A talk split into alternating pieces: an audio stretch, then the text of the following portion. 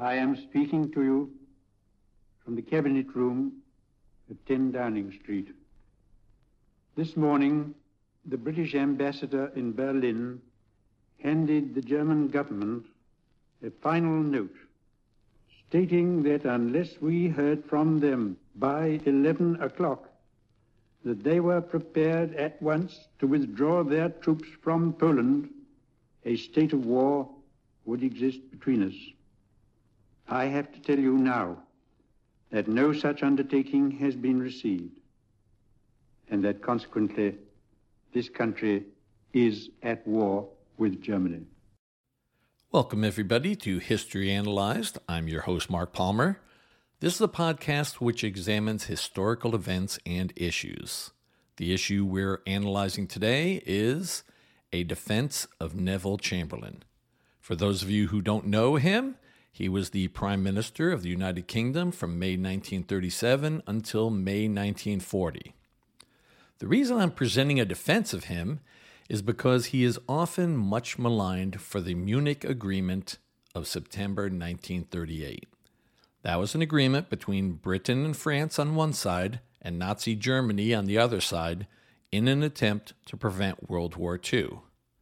Since World War II broke out 11 months later, a lot of people label Chamberlain as a failure and a fool for supposedly trusting Hitler.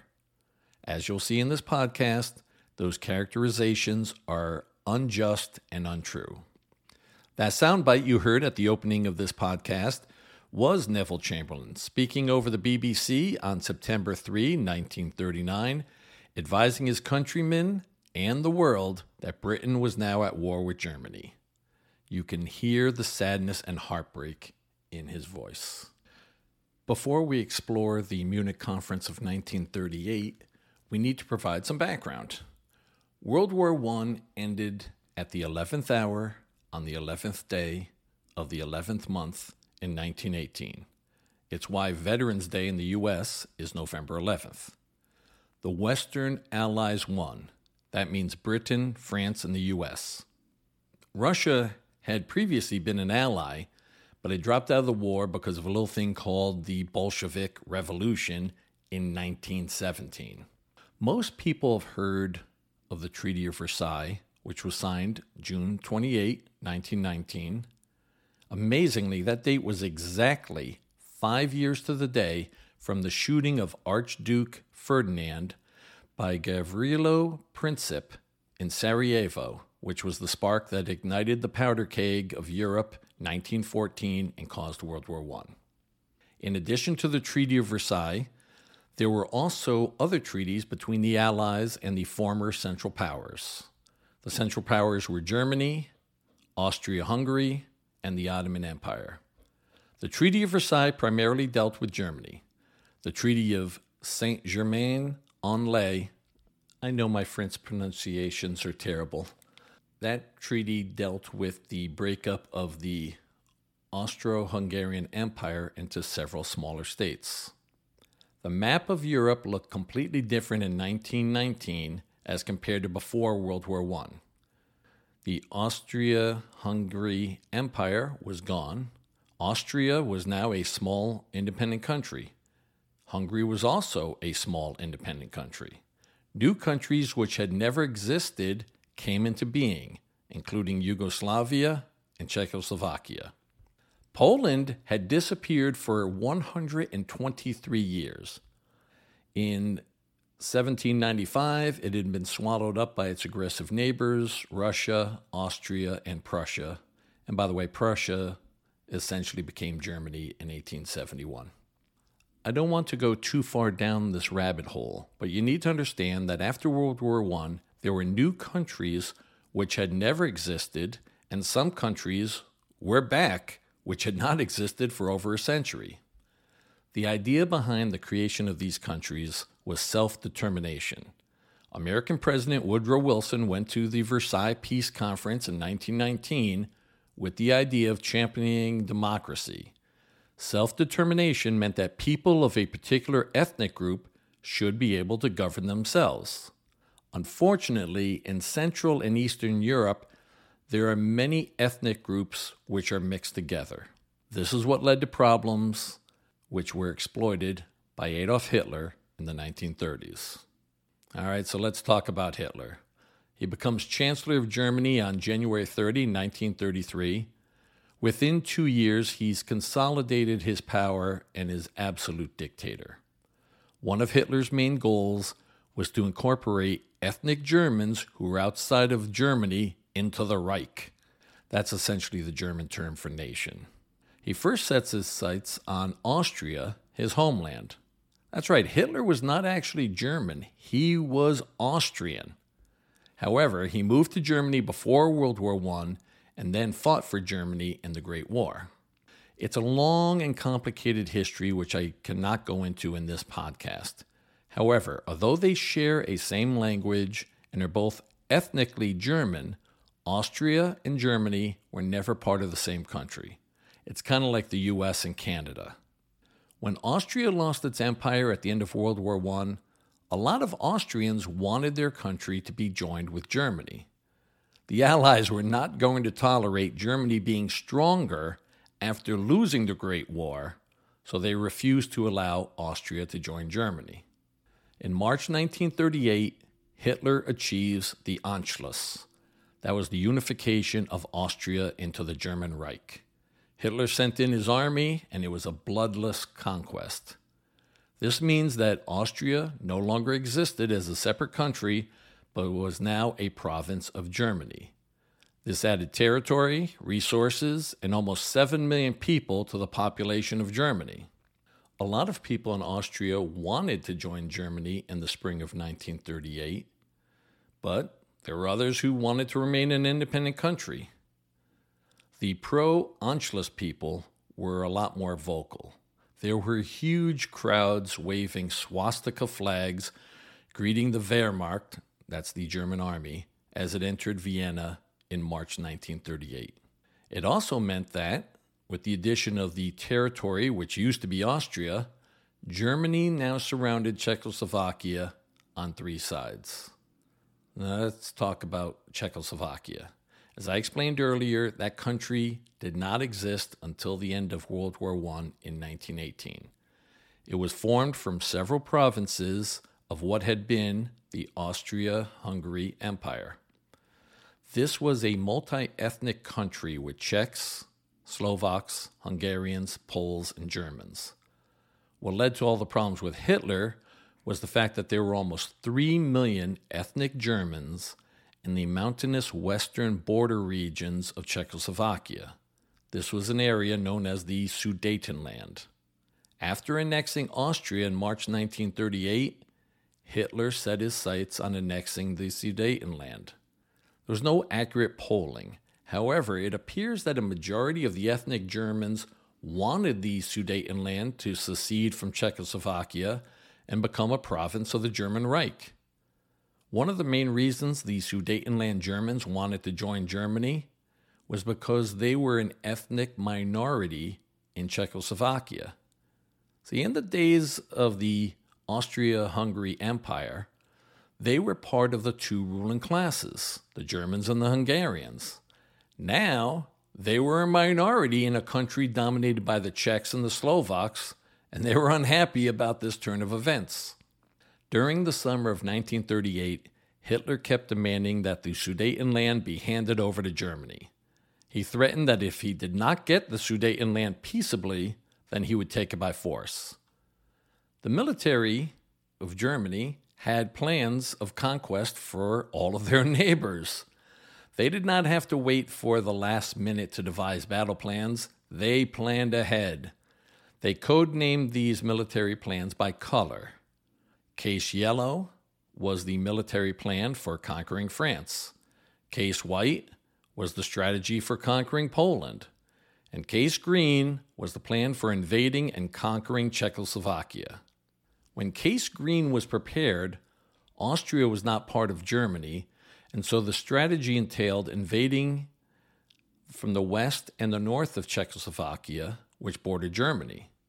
However, once Austria was added as a province of Germany, the Czechs were surrounded on three sides because Austria was to Czechoslovakia south. In short, case green became much easier. To no surprise, the Czechs told Hitler throughout the summer of 1938 that they would not give him a large chunk of their country. By September 1938, tensions were at a boiling point. It was obvious that Hitler was going to invade any day.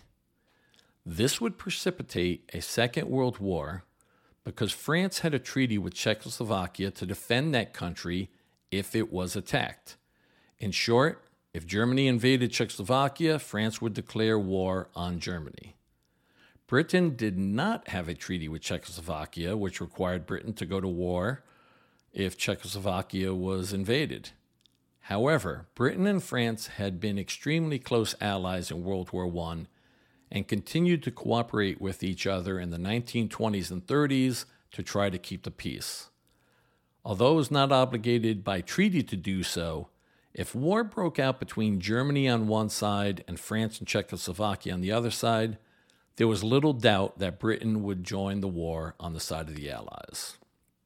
Now it's time to introduce the subject of this podcast, Neville Chamberlain. As I told you earlier, he became Prime Minister of the United Kingdom in May 1937. He took over a country that was in the grips of the Great Depression.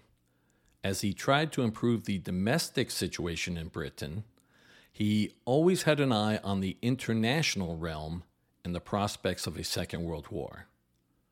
So, why was Chamberlain worried about a Second World War when he became Prime Minister? It's because Europe was a mess. Spain was in the midst of a brutal civil war which started in 1936 and would not end until 1939 with a victory by the fascist regime of Francisco Franco. Benito Mussolini, who liked to be called Il Duce, was the dictator of Italy. By the way, that term Il Duce is just Italian for the leader, just like the Fuhrer is German for the leader. The term fascist is now used to describe any totalitarian regime that exalts nation and usually race above the individual. Originally, that term just meant Mussolini's political party, the Fascisti. Where did Mussolini come up with that name? In ancient Rome, there was an emblem that signified a magistrate had power called the fasces. That's spelled F A S C E S. It was a bundle of rods with an axe in the center. Mussolini liked that image and named his party after it. Mussolini was dreaming of creating a new empire in the 1930s.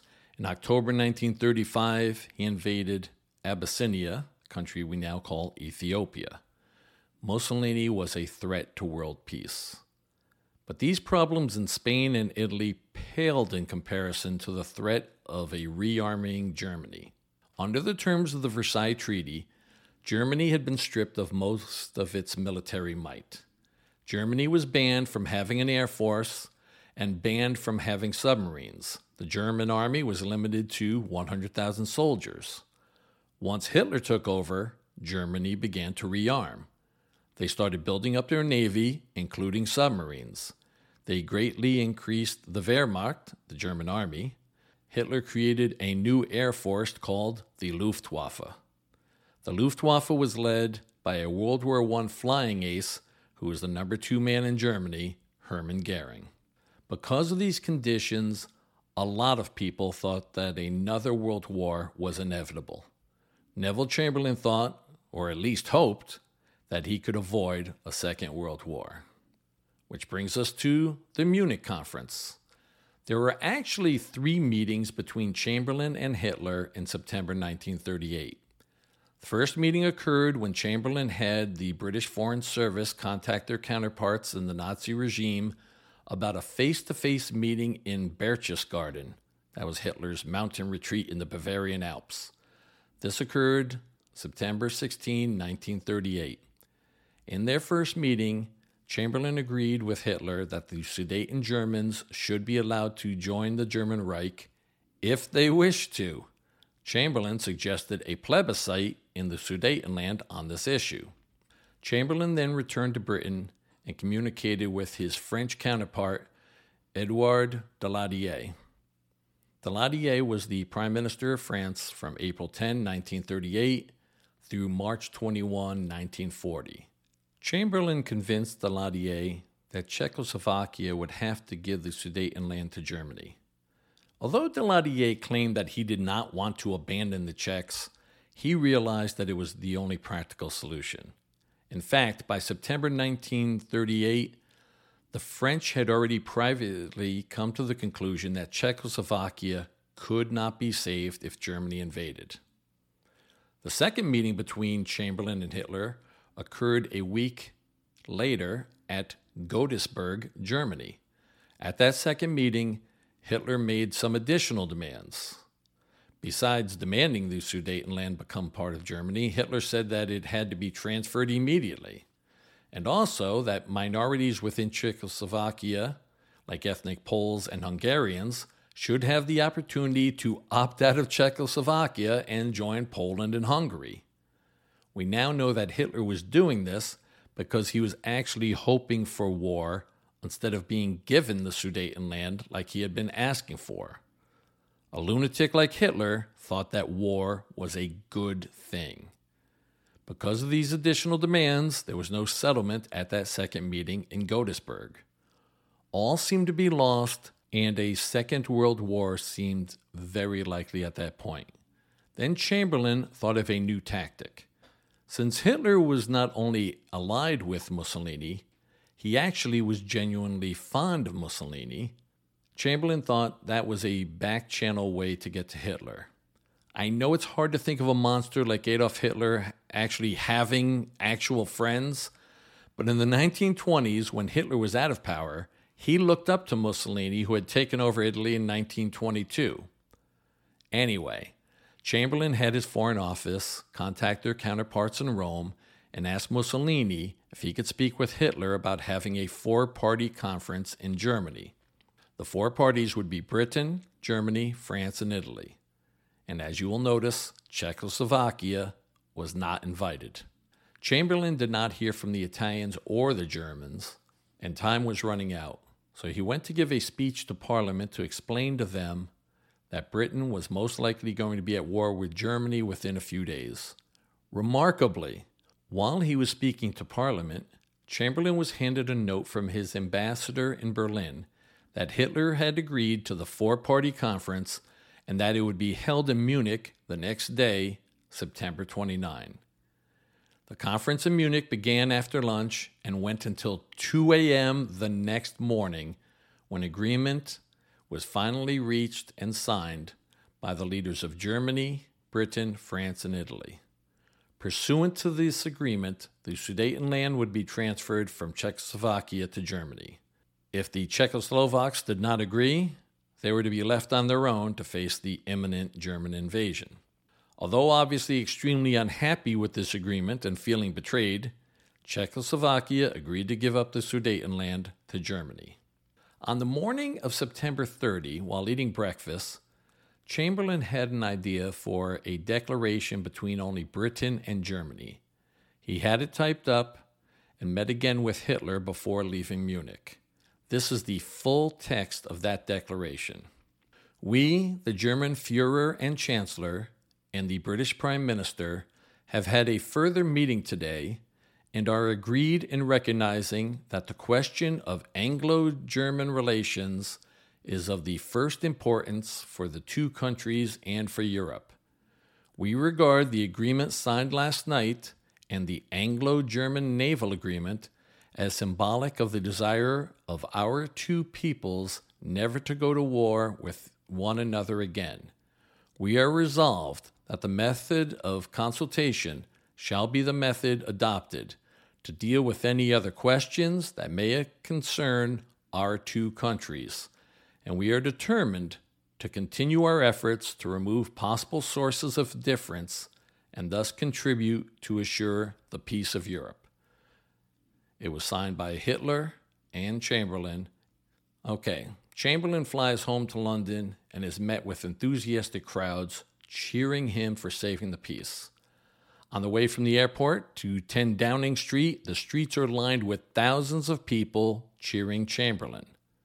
Daladier is greeted in Paris with the same enthusiastic reception and relief that World War II was not beginning within a few days.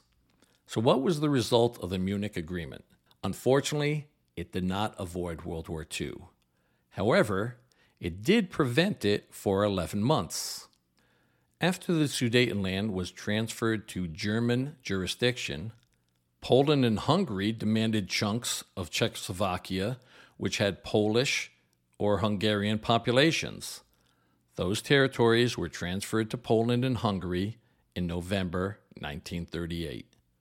So, what happens to the remainder of Czechoslovakia? Hitler promised that if he received the Sudetenland, he would not t- touch the rest of Czechoslovakia.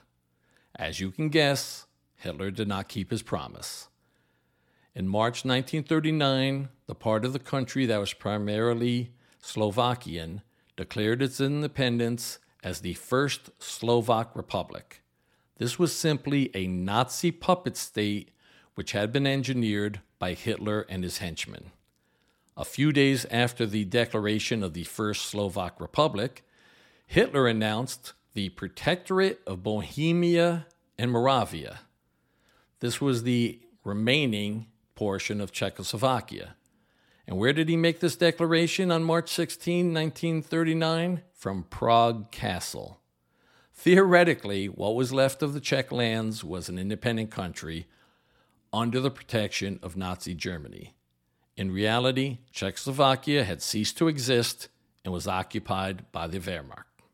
After the absorption of the remainder of Czechoslovakia in March 1939, Hitler turned his eyes towards his next target, Poland. As I told you earlier, Poland had ceased to exist for 123 years, but was reconstituted in 1918 at the end of World War I.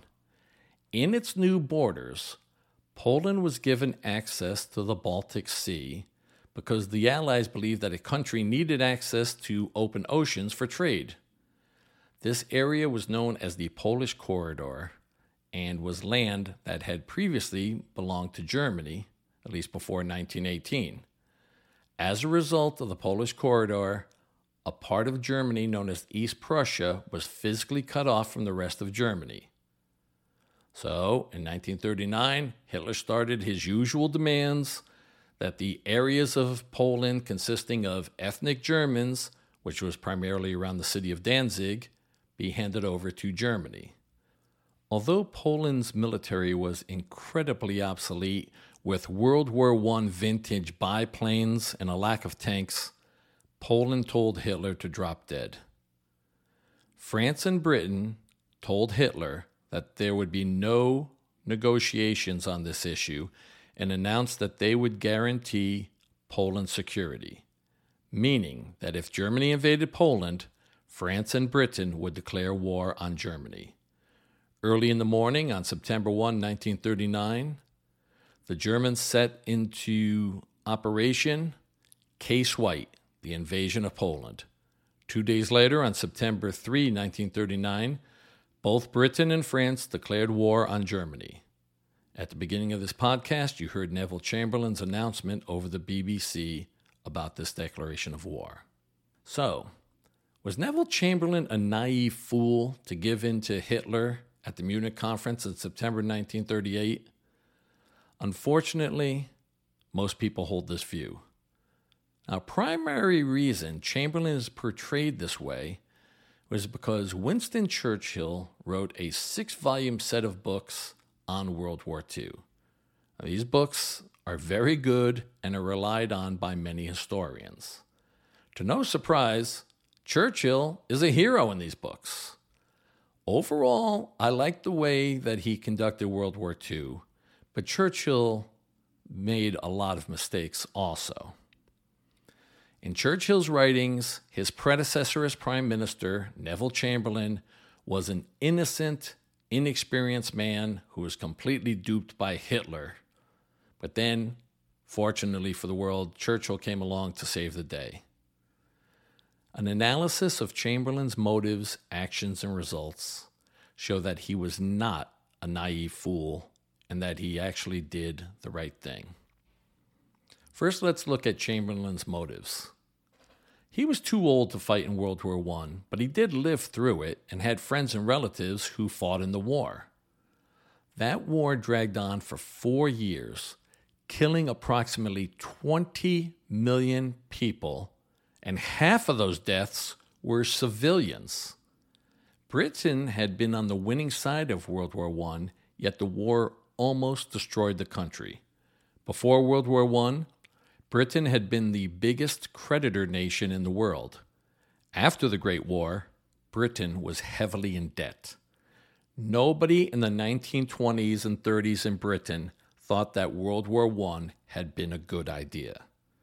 For these reasons, public opinion was overwhelmingly against going to war against Germany in September 1938. This is an important fact in a democracy. Hitler was a dictator and could do what he wanted, but Chamberlain actually had to listen to the public. It's hard to take a democracy into a war that the public is against. See the U.S. in Vietnam, how things turn out when the public is not supporting a war. Not only was Chamberlain and the populace of the UK motivated by looking at the horrors of World War I, they were also looking at the horrors of a possible Second World War. The last time England had been invaded was in 1066. It's great being an island. The English Channel had protected Britain from tremendous threats from so many forces, including Napoleon. But now it's the middle of the 20th century and there is a new threat bombers. Stanley Baldwin was the Prime Minister of Britain on three occasions in the 20s and 30s. In a speech he gave in 1932, Baldwin was advising the British Parliament about the dangers of modern air forces. He uttered the phrase that became famous The bomber will always get through. Baldwin's point was that no matter what air defenses a country constructed, some of the enemy planes might be stopped, but some of the bombers would get through. And those bombers would destroy a country's cities. Baldwin concluded that future wars would require a country to, quote, kill more women and children more quickly than the enemy if you want to save yourselves. Close quotes. And this wasn't just a theoretical argument. In 1938, when Chamberlain was trying to prevent World War II, this was just a year over from the bombing of Guernica. In the Spanish Civil War, the Nazis and the Italians were helping the fascist forces. On April 26, 1937, at the request of Spanish fascist leader Francisco Franco, the German Luftwaffe's Condor Legion and the fascist Italian Aviazione Legionaria destroyed Guernica. The bombing of Guernica showed what a modern air force could do to a city and civilians. You've probably seen the famous painting by Pablo Picasso expressing his angst at the destruction of Guernica. Picasso's work, simply entitled Guernica, was displayed at Republican Spain's Pavilion during the 1937 World's Fair in Paris. See, throughout its history, Britain could get involved in wars and know that its homeland would be safe. They might lose soldiers and sailors, but civilians would essentially be safe. Not anymore. Everybody understood that in the next war, Britain would be bombed. And although this did not occur in Europe in World War II, there was great fear of gas bombs. Poison gas was used extensively in World War I. People assumed that poison gas would be used in World War II. There was a movie that came out in 1936 called Things to Come. There were scenes in that movie of another world war showing poison gas being dropped on the British countryside. At that time, approximately one fifth of the United Kingdom's population was located in Greater London, and that area was certainly reachable by German bombers. The fear of massive gas attacks from the air was real in 1938. Civilians, including little kids, already had gas masks ready to be put on. Were Chamberlain's fears for his country justified? Of course. Look what actually happened to Britain in World War II. Before World War II, they had the British Empire. They were a world power. After World War II, the British Empire was finished. It took a while, but the empire was dismantled. By the way, I'm not saying this is a bad thing. On the contrary, I think it was a good thing that all of those countries, like India, got their independence. I'm just pointing out that if you were the Prime Minister of Britain in 1938 and somebody was telling you that even if you win the coming war, you will lose your empire, your country will be broke, and your country will never be a world power again. And oh, by the way, you will suffer more than 40,000 civilian deaths as a result of the Luftwaffe bombing London. So, if you were the British Prime Minister in 1938, would you be eager to engage in such a war? Don't we all want a leader at such a time who would try to avoid the biggest cataclysm that ever occurred on this planet? World War II caused the deaths of approximately 60 million people worldwide. And in case you were thinking that the war had already begun in 1937 in Asia, as horrendous as that was, that war was limited to Japan versus China. Japan started expanding the war in Asia once France and the Netherlands had fallen and Britain was barely hanging on against Germany. This meant that the Asian colonies of Britain, France, and the Netherlands were easy pickings for the Japanese. If the war had not occurred in Europe, would Japan have taken on those European colonial powers when they had their hands full in China?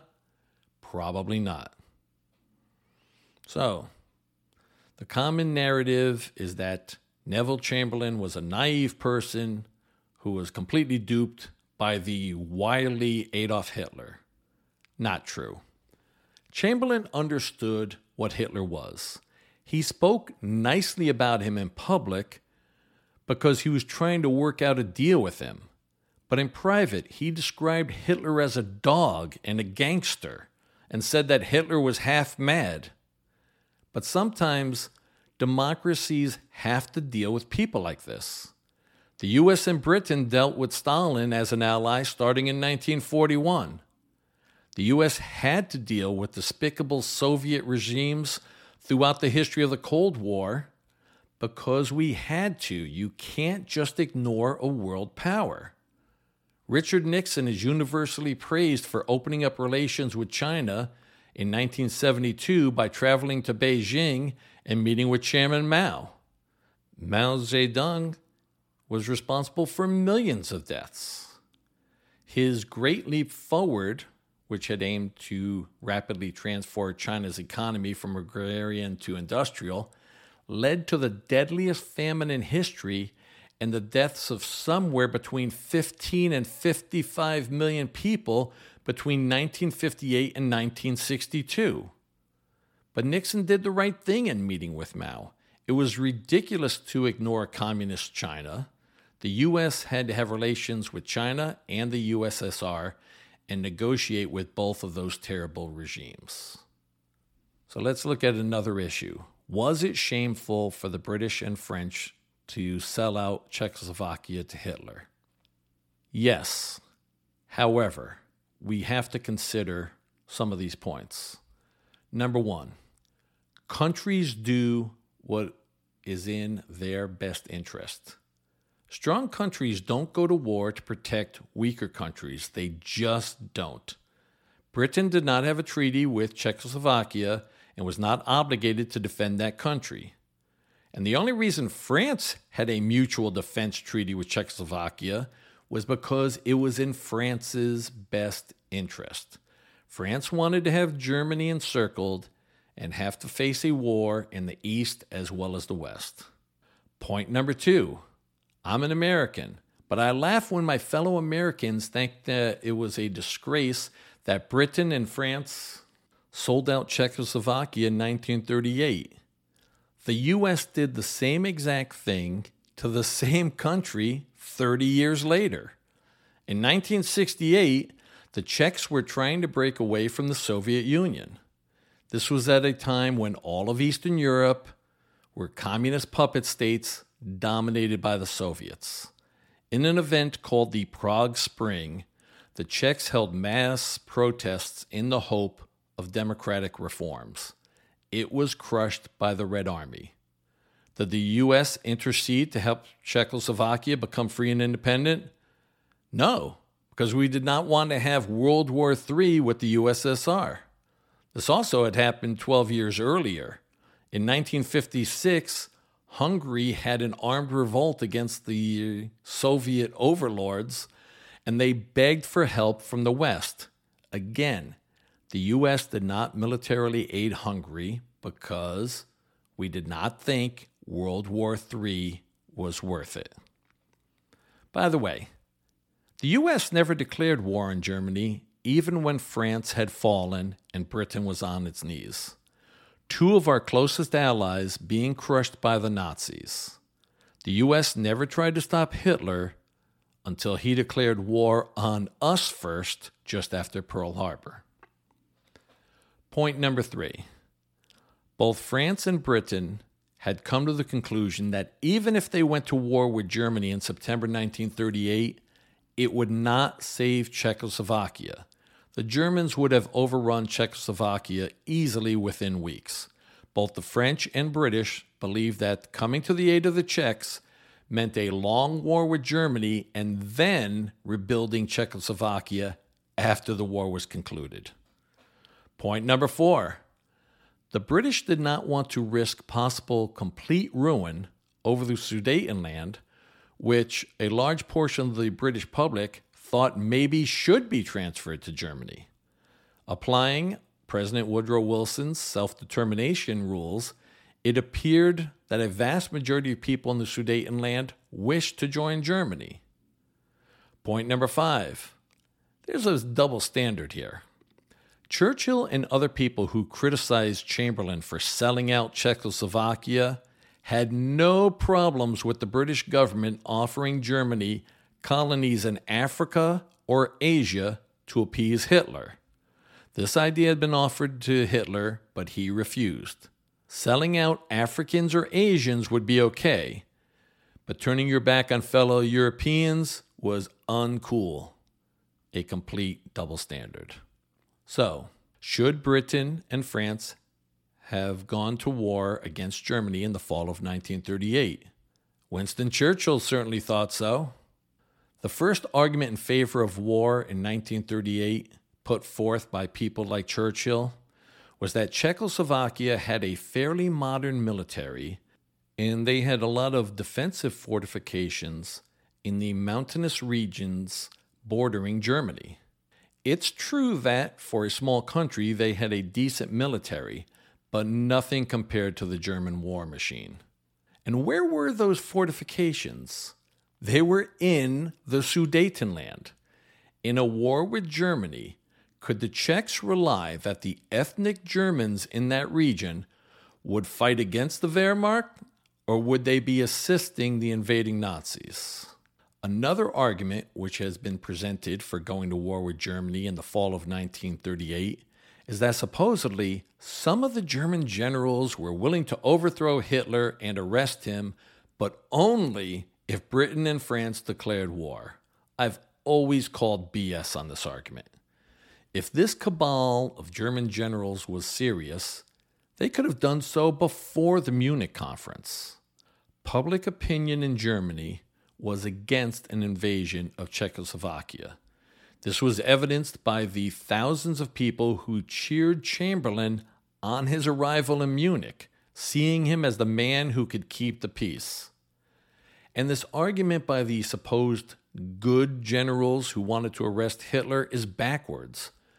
If France and Britain declared war on Germany in 1938, you have to believe that the population would have rallied around Hitler and his regime.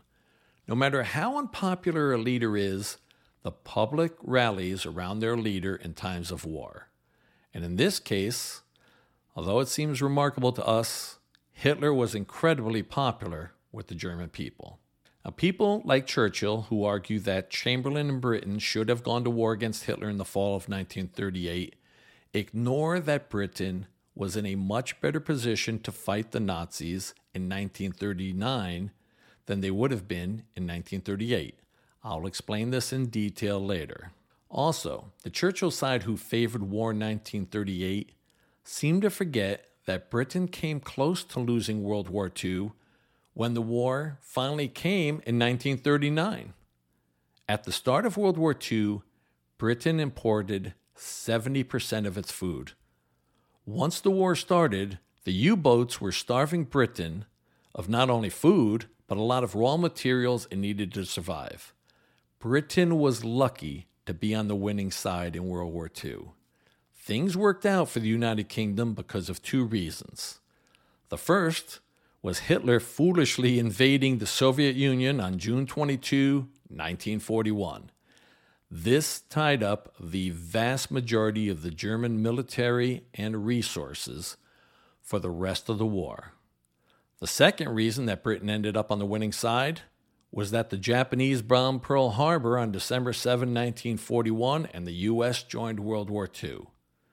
The two main reasons the Allies defeated the Axis powers were number one, the willingness of the Soviets to sacrifice approximately 26 million people dying to defeat the Nazis, and number two, the incredible industrial output of the United States, which supplied the Allies with all the tools needed for victory. The point being, everything went right for the UK in World War II and they still barely survived. How foolish were the people pressing for war in 1938 when there was still a chance, maybe not a great chance, but at least a decent chance, of avoid a second world war at that time? Okay, other than going to war with Germany in the fall of 1938, or making a deal with Hitler at the Munich conference to give Germany the Sudetenland, was there another viable alternative? Okay, Winston Churchill was a sidelined politician in 1938, but he still had a large voice. In 1938, he argued for a grand alliance. That was his term. After the war, Churchill made this argument that a grand alliance in 1938 was the solution. This is one of the reasons why Chamberlain gets such a bad rep. Chamberlain dies in November 1940 and so was not available to defend himself after the war when Winston Churchill wrote some of the definitive histories on World War II, and, not surprisingly, those books written by Churchill make Chamberlain look like a fool and Churchill a genius. So, what was the supposed Grand Alliance? It would be comprised of some small countries like Czechoslovakia, but mostly involving four major powers Britain, France, the US, and the Soviet Union. This four power Grand Alliance was totally unrealistic. The United States was in complete isolationist mode throughout the 1930s. The US had not even joined the League of Nations, even though it was the brainchild of American President Woodrow Wilson. The US passed neutrality acts in 1935 and 1937 forbidding the U.S. from getting involved in any foreign wars. Churchill and his friends ignore this fact. Okay, if they couldn't get the U.S., could Britain and France have aligned with the Soviet Union?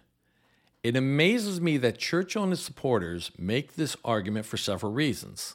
Number one, the people who mock Chamberlain say that he was a fool for supposedly trusting Hitler. What makes them think they could trust Joseph Stalin? Hitler is probably the worst person who ever walked the face of the earth, but Stalin is a close second. By 1938, Stalin was already responsible for approximately 6 million or more deaths of non combatants in his own country due to starvation, incarceration, or simply being shot. But the people who argue in favor of the Grand Alliance in 1938 feel that this was a trustworthy person and we can rely on Stalin's word. You don't have to take my view on Stalin's reliability. We saw how he acted as our ally in World War II when, at the end of the war, he made lots of promises about Eastern Europe and broke every one of them. He turned all of those Eastern European countries into communist puppet states under the control of the Soviet Union. Fun fact at a meeting in February 1945, Churchill told his cabinet that the British could trust Joseph Stalin. Yes, he said that. So who was the fool? Okay, point number two why Britain and France could not rely on the USSR. Stalin would not make a deal with Britain and France when he could get a much better deal from Hitler. This occurred the following summer with the Molotov Ribbentrop Pact, whereby the Nazis and the Soviets agreed to split Poland in half and as a bonus, Stalin would also have a free hand in swallowing up the Baltic states of Estonia, Latvia, and Lithuania. Point number three against an alliance with Stalin. The USSR did not seem like a strong ally or a world power in 1938. It's hard to believe when we look back at the times of the Cold War, but in the 1930s, the Soviet Union was a mess. I don't have time to get into all the details, but throughout that decade, Stalin enacted the Great Purges, whereby he executed most of the officers of the Red Army. Would the Soviets have been good allies to stand up to the Nazi war machine in 1938? Definitely not. We could see this by how the Red Army performed in late 1939 when Stalin invaded Finland. The Soviets eventually won that war, but it took the Red Army three and a half months to conquer a tiny country of about three and a half million people compared to the Soviet population at that time of over 179 million people. Point number four against an alliance with Stalin. Even if Joseph Stalin would be a reliable and practical ally in 1938, how would the Red Army get to Czechoslovakia? or even get to Germany. Look at a map from Europe in 1938. The Red Army would have to go through either Poland or Romania, and both of those countries had made it clear that they would not allow the Red Army to march through their lands. As both Poland and Romania learned in 1945, once the Red Army marched in, they were there to stay. And one other problem with Churchill's Grand Alliance scheme of 1938? Okay, as already discussed, Britain could not rely on the Soviet Union, and the United States was definitely going to remain isolated. So they would just be stuck with France. Was France a good partner in 1938? France was racked with political instability throughout the 1930s. There were great tensions between right wing and left wing extremists in France. And how was France militarily at that time? France had been devastated in World War I. Although they were on the winning side, France suffered greatly in the Great War. Most of the fighting on the Western Front was done in French territory. France prepared for a possible Second War by thinking about what happened in the First World War. This led to completely defensive thinking.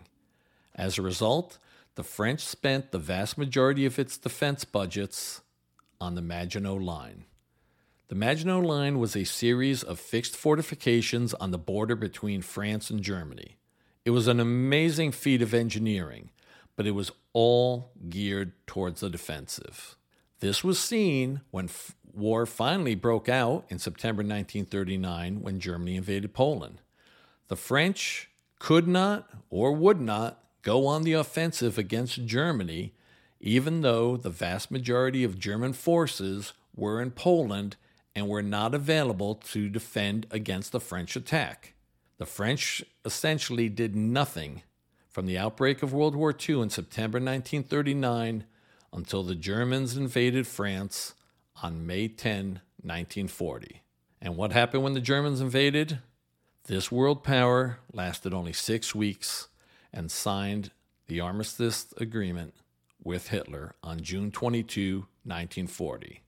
So when you think about all of these factors, Churchill's proposed Grand Alliance of 1938 completely falls apart. The U.S. was never going to join. The Soviet Union most likely would not have joined and would have been a dubious partner even if Stalin had provided lip service. And we see how France turned out as an ally. So, what was Chamberlain to do at this moment of crisis? Considering his options, Chamberlain made the right choice in September 1938. If you were in his position and you thought that there was at least a decent chance, maybe 50 50, that you could avoid the horrors of a second and larger world war, wouldn't you take that chance? Well, that's what he did. And this was very groundbreaking. Chamberlain invented shuttle diplomacy. We're now used to world leaders meeting and discussing issues. That's not the way it was before 1938. Ambassadors and foreign secretaries spoke to one another, but not the actual leaders of countries. Chamberlain himself came up with this idea of flying to Germany and meeting Hitler face to face to try to avoid a world catastrophe. He had never flown in an airplane before. And this is not like today with the comforts of modern aircraft. This was a 69 year old man flying in an unpressurized cabin, which was not heated and incredibly bumpy. And he made three separate trips to Germany to try to save the entire world from a Second World War. This was very forward thinking. Chamberlain was under no illusions as to what Hitler was. When he returned to London from the Munich conference, he told his advisors, Gentlemen, prepare for war. That's right, contrary to the optimistic front he presented to the public, he understood that there was a good chance that they would have to fight the Nazis. And as I told you earlier, war did come 11 months later. On September 1, 1939, the Nazis invaded Poland, and two days later, Britain and France declared war on Germany. Chamberlain's policy was not peace at all costs. When it was clear that no negotiations could preserve the peace, in 1939, Britain and France gave their assurance to Poland and then declared war on Germany when Hitler invaded. Britain and France. They are the only ones to stand up to Hitler, and this was done with Chamberlain as Prime Minister. So we know that Chamberlain was not able to completely avoid World War II. But was Britain in a better position to defend itself in September 1939 as compared to September 1938? The answer is definitely yes. When Britain went to war in 1939, it was in a much better position than had it gone to war a year earlier. Here are the reasons. Number one, Britain had the support of the Commonwealth nations. Winston Churchill loves to claim that after the fall of France in the summer of 1940, Britain stood alone against the Nazi war machine. That's not true. It was the British Empire, with all of its colonies, as well as the assistance of its dominions. Let me explain. In World War I, when Britain declared war on Germany in 1914, it was on behalf of the entire British Empire, which included the dominions of the British Empire, meaning Canada, Australia, New Zealand, and South Africa. But things changed between the wars. In 1931, the Statute of Westminster recognized these dominions as independent countries within the British Empire equal in status to the United Kingdom. Those countries were Canada, Australia, New Zealand, South Africa, Ireland, and Newfoundland. I know what you're thinking. Newfoundland? Well, Newfoundland was still independent. It did not join Canada until 1949. In 1938, Canada, Australia, New Zealand, and South Africa made it very clear to the British government that they did not want to go to war against Germany over the Sudetenland. The public opinion of those four countries changed drastically in the spring of 1939 when Hitler broke his promise and swallowed up the rest of Czechoslovakia. As a result, when Britain went to war with Germany in 1939, it had the assistance of Canada, Australia, South Africa, and New Zealand, which all independently declared war on Germany. The resources of those four countries greatly helped Britain survive. Point number two Chamberlain's actions united the UK behind going to war against Germany. The British people were very against a war against Germany in September 1938. This was made clear by the thousands of people who welcomed Chamberlain back from Munich when he arrived in London, as well as the thousands of letters and telegrams thanking him for keeping the peace. As a side note, he did not receive thank yous from just people in the UK. A lot of the thank yous he received were from Belgium and the Netherlands. For the same reasons that Canada, Australia, South Africa, and New Zealand supported the war in 1939, so did the people of the UK. Hitler swallowing up the rest of Czechoslovakia convinced the citizens of the UK that they would have to fight Hitler. Public opinion is not a small thing in a democracy. It's much easier to be successful in a war that is backed by the citizens. Again, Look at the US in World War II as compared to Vietnam. Point number three why Chamberlain buying Britain those 11 months of peace helped win World War II. He increased the size of the British Army. In May 1939, under the Chamberlain government, conscription, meaning the draft, began, requiring single men between 20 and 22 to undertake six months military training. A much more extensive conscription act went to effect on September 3, 1939, the date Britain declared war on Germany. In 1938, the British Army consisted of approximately 385,000 soldiers. When war broke out in September 1939, that number had been increased to almost 900,000. Point number four why the Munich Agreement was good in the long run fighter planes.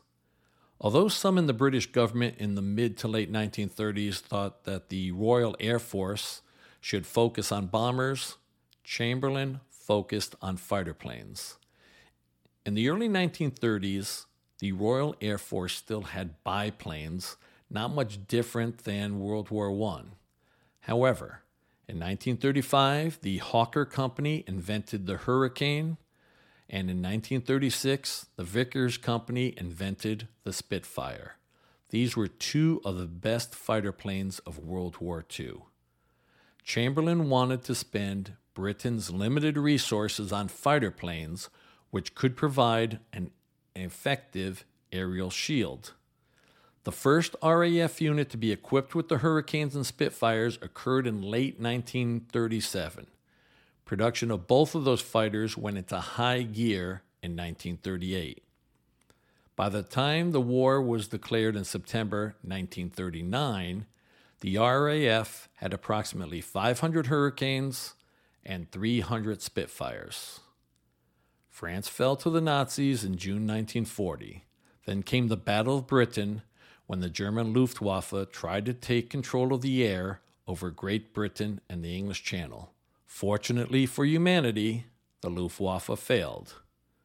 During the Battle of Britain, primarily between July and September 1940, 19 squadrons of Spitfires, with 372 aircraft at the peak on August 30th, and 33 squadrons of Hurricanes, with 709 aircraft on August 30th, fought the Luftwaffe from airports throughout southern England. The fifth point why the extra 11 months of peace bought by the Munich Agreement helped win World War II radar. There are many reasons that the Luftwaffe lost the Battle of Britain. One is the heroics of the RAF pilots. Another is that the British had great fighter planes, the Hurricanes and Spitfires, and more importantly, that they had sufficient numbers of those fighters. But possibly the biggest reason they won the Battle of Britain was radar. The British did not have the resources to have fighter planes constantly in the air searching for incoming Luftwaffe bombers. However, with radar, they could spot the incoming German planes and scramble the RAF fighters to intercept them. Radar was a new thing in the mid 1930s. It was still being perfected in 1936 and 1937. Chamberlain was a proponent of a defensive radar system which was installed between 1937 and 1939. This system was called Chain Home. It wasn't ready to take on the Luftwaffe in 1938, but by September 1939, there were 21 operational chain home stations. And after the Battle of France in 1940, when Hitler turned his attention to the UK in the summer of 1940, the chain home network had been expanded to cover all of the coasts of Great Britain and Northern Ireland. As some historians have phrased it, Chamberlain did not win World War II, but he prevented the UK from losing the Battle of Britain in 1940 by making sure that Britain had enough fighter planes and an adequate radar system. To sum it up, anybody who was in Neville Chamberlain's position in 1938 and did not do everything possible to avoid a world war would be irresponsible. Chamberlain tried to avoid the war. He failed, but at least he tried. And even though he didn't avoid World War II entirely, his actions ensured that Britain did not lose the war during the Battle of Britain. Britain remaining in the war throughout 1940 and into 1941 allowed for an eventual Allies victory. Instead of being ridiculed, he should be praised. Well, that's it for today. Please subscribe to this podcast. Please like this and my other episodes. If you are listening on a podcast app like Spotify, which allows for ratings, I would love a five star rating. Please tell your friends, relatives, coworkers. Word of mouth is greatly appreciated. Check out my website, historyanalyzed.com, where you'll find links to my podcast episodes, as well as fun history items like This Date in History, book recommendations, historical sound bites, and links to supporting historical evidence. Thank you for listening. Catch you next episode.